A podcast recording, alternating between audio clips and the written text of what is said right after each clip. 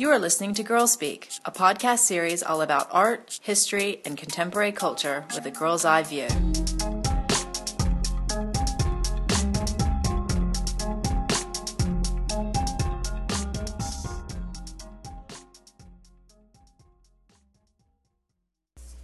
Hi, everyone. Welcome to episode 58 of Girl Speak, our news roundup for April 2016. I'm Tiffany Rhodes, program developer for Girl Museum. Thanks for tuning in, downloading, or streaming us today. Girl Speak is produced by Girl Museum, the first and only museum in the world dedicated to celebrating girlhood. Girl Museum explores the art, history, and culture of girls around the world in the past and present. All of our programs are volunteer run and supported by listeners like you. Visit us on the web at www.girlmuseum.org. This month, I'd like to start off with one very important, and yet tragic, anniversary. In mid April, the world marked two years since Boko Haram kidnapped 276 girls from a school in Chibok, Nigeria.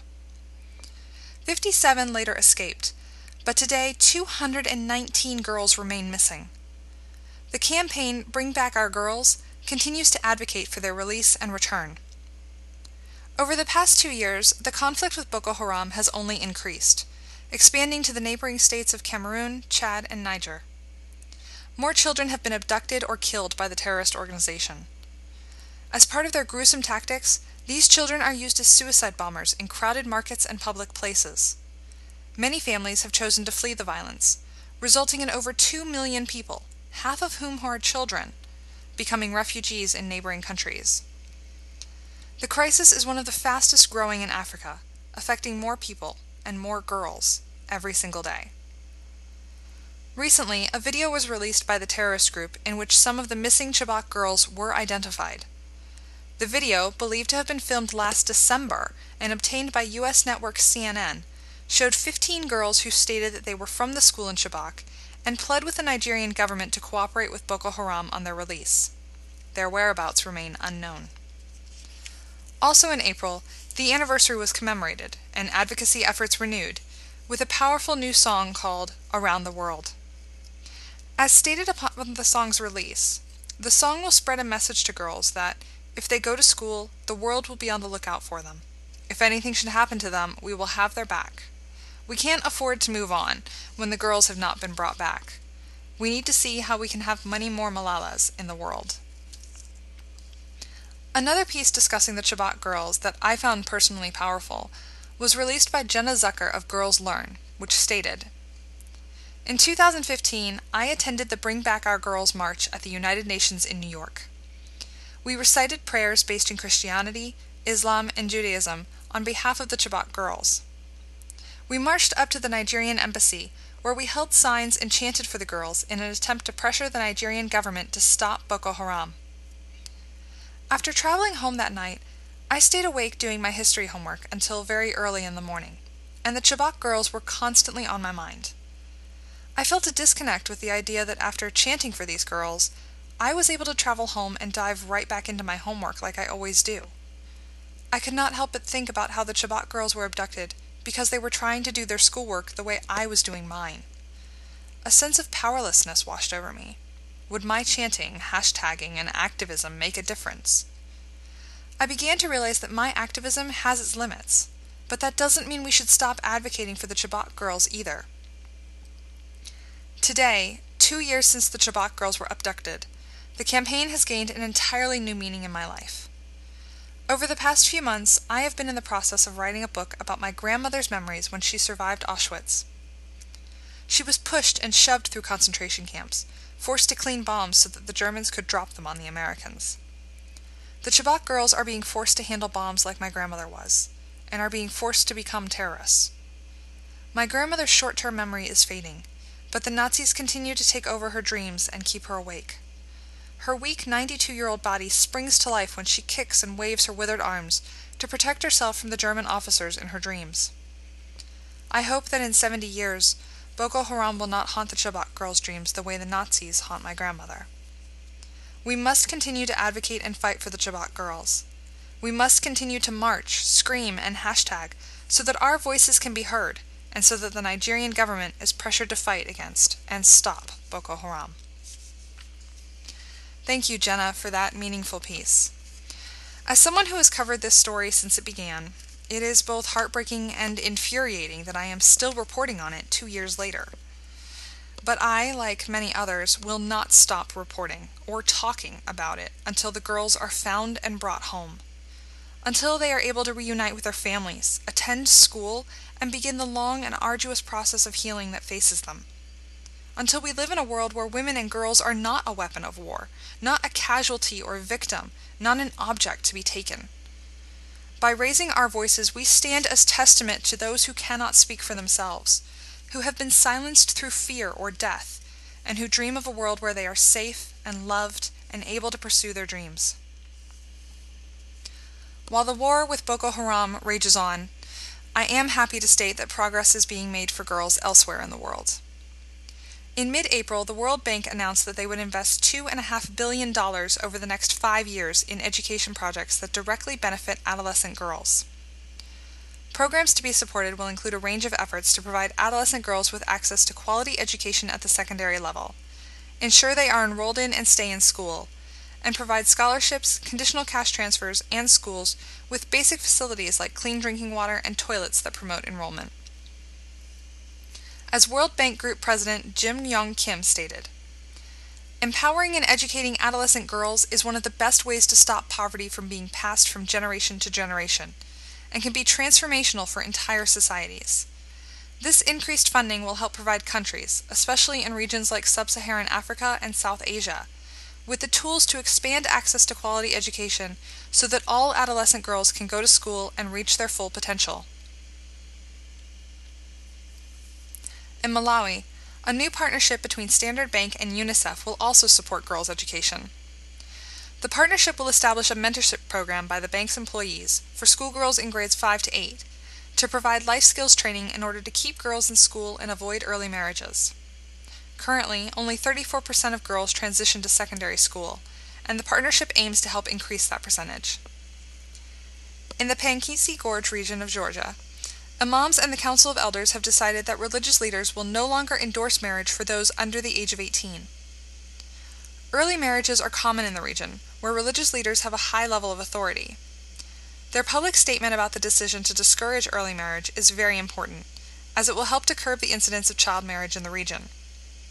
The decision is largely the product of the efforts of the Pankisi Council of Women Elders, who have used the support of the United Nations to advocate for women's rights and issues with the male council. Another victory for child marriage occurred in Zambia, which has adopted a national strategy to end child marriage by 2030. The country has one of the highest rates of child marriage in the world, with 42% of girls married before the age of 18. The new strategy sets a goal of reducing that rate by 40% by 2021, and a view to make the country free from child marriage by 2030. In order to accomplish this, Zambia will strengthen multi-sectoral responses to reduce children's vulnerability to marriage develop and review policies and legislation to ensure consistent interpretation and application of interventions, facilitate child sensitive services to combat attitudes, and mobilize financial resources to implement new programs aimed at reducing child marriage. The strategy has been developed in consultation with UNICEF and the Zambian NGO Coalition on Ending Child Marriage, as well as with the governments of Canada, the United Kingdom, and the United States. Mozambique also introduced a new plan to combat child marriage. This strategy outlines eight pillars to end child marriage, including improving girls' access to education, sexual and reproductive health services, and legal reforms. The major factors leading to nearly 48% of girls in Mozambique marrying by the age of 18 are poverty and lack of education. In the United States, the Treasury Department has announced that Harriet Tubman will replace Andrew Jackson on the $20 bill. In addition, images of Lucretia Mott, Sojourner Truth, Susan B. Anthony, Elizabeth Cady Stanton, and Alice Paul will appear on the back of the $10 bill. The announcement comes as a result of campaigns last year to feature more women on currency, with Harriet Tubman winning by popular vote as the public's preferred candidate. Harriet Tubman escaped slavery in the United States during the 1800s and became a leader of the Underground Railroad that guided over 100,000 African Americans to freedom before the Civil War. She made 13 trips on the railroad herself to help others, rescuing about 708 people between the years of 1849 and 1865. The decision is being applauded by many as a step towards greater gender equality in the United States. Also, this month, one of our favorite ch- children's television shows has gotten a new face. Sesame Street has introduced their newest puppet, Zari, a six year old girl from Afghanistan. She made her debut on the Afghan Sesame Street, tasked to promote female empowerment to preschoolers. Officials from Sesame Workshop, the nonprofit behind Sesame Street, say Zari will wear both casual and traditional clothing and will be veiled where appropriate. As well as pushing for girls' rights, Zari is also set to feature in segments about health, exercise, and well being. In one episode, Zari interviews a doctor to find out how she can become one herself. Now we turn to the incredible girls of April. First up is 11 year old Mikaila Ulmer of Austin, Texas. After being stung by a bee twice in one week, Mikaila began researching bees and learned that they were dying from colony collapse disorder. Wanting to help, she modified her grandmother's flaxseed lemonade recipe and started selling it with the goal of donating a portion of profits to protect bees. Mikaila went on to win $60,000 in startup money from the TV show Shark Tank. This past month, she was awarded an $11 million distribution deal with Whole Foods and named one of the top 10 innovators of the year. She is using her success to expand her Me and the Bees product line and introduce new flavors, all while still helping the bees. Next is the all girl robotics team, the Gadget Girls, who hail from Wake County, North Carolina. The team of six high school girls has conceptualized, designed, and built their robot, which is adorned with Girl Scout cookie boxes. At the North Carolina State First Robotics Competition, the girls were awarded with the 2016 Imagery Award and will go on to the statewide competition. Then there's 10 year old Esther Okade, who just entered college. Esther is a math lover who recently scored the highest average in her class at Open University in the UK. She is currently studying math at the college level with plans to get her doctorate degree before reaching the age of 18. She also hopes to own her own bank. Next are two incredible girl journalists.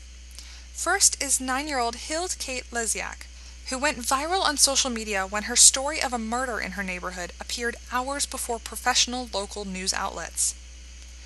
Hild runs the Orange Street News, which focuses on her community in Selinsgrove, Pennsylvania.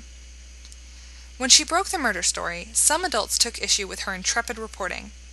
Some even go so far as to tell her she can't be a reporter because she's a girl. Other comments even told her to go home and play with her dolls. When people say I can't because I'm a girl, it makes me angry, Hild told Yahoo News. It makes me angry to think that people think just because I am nine, I can't do good work. Hild responded to her detractors, stating in a video that went viral Because of my work, I was able to inform the people that there's a terrible murder hours before my competition even got to the scene. In fact, some of these adult run newspapers were reporting the wrong news, or no news at all. I know some of you just want me to sit down and be quiet because I'm nine, but if you want me to stop covering the news, then get off your computer and do something about it. Well said, Hild. Our other girl journalist is 18 year old Chandni, who runs a newspaper in Delhi that tells the stories of more than 10,000 children living in poverty. Her paper, which translates to Voice of Children, is solely comprised of stories written by children living in poverty. For example, the paper advocates for street children to have national identity cards, and it shares stories of acts of kindness the street children see daily, which humanize the thousands of overlooked and undercared for children living on the street. An estimated 51,000 children live on the streets in India, and her work is helping to showcase their stories and advocate for government action. Our final incredible girl comes from a Jordanian refugee camp. 15 year old Omaima Hoshan is campaigning against child marriage. Two years ago, she was spurred to action when her best friend, who was one of the best students in her class, was married off at the age of 13. Today, Hoshan runs workshops for teenage girls and their parents, trying to dissuade them from participating in the custom and keep their girls in school. A third of all marriages among Syrian refugees include one partner under the age of 18, and Hoshan is working to decrease that number. She hopes to attend university and become a human rights lawyer. We hope you have enjoyed this podcast. Be sure to tune in to our next podcast on May 15th. Also, please help support the future production of Girl Speak by visiting our website at www.girlmuseum.org and clicking donate. Thank you and have a wonderful day.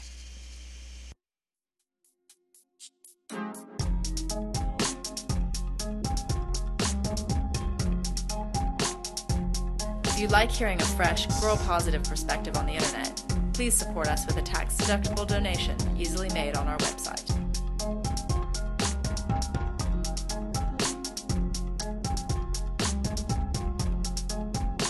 Our music is courtesy of up and coming artist Han Av. You can find her SoundCloud link on our website.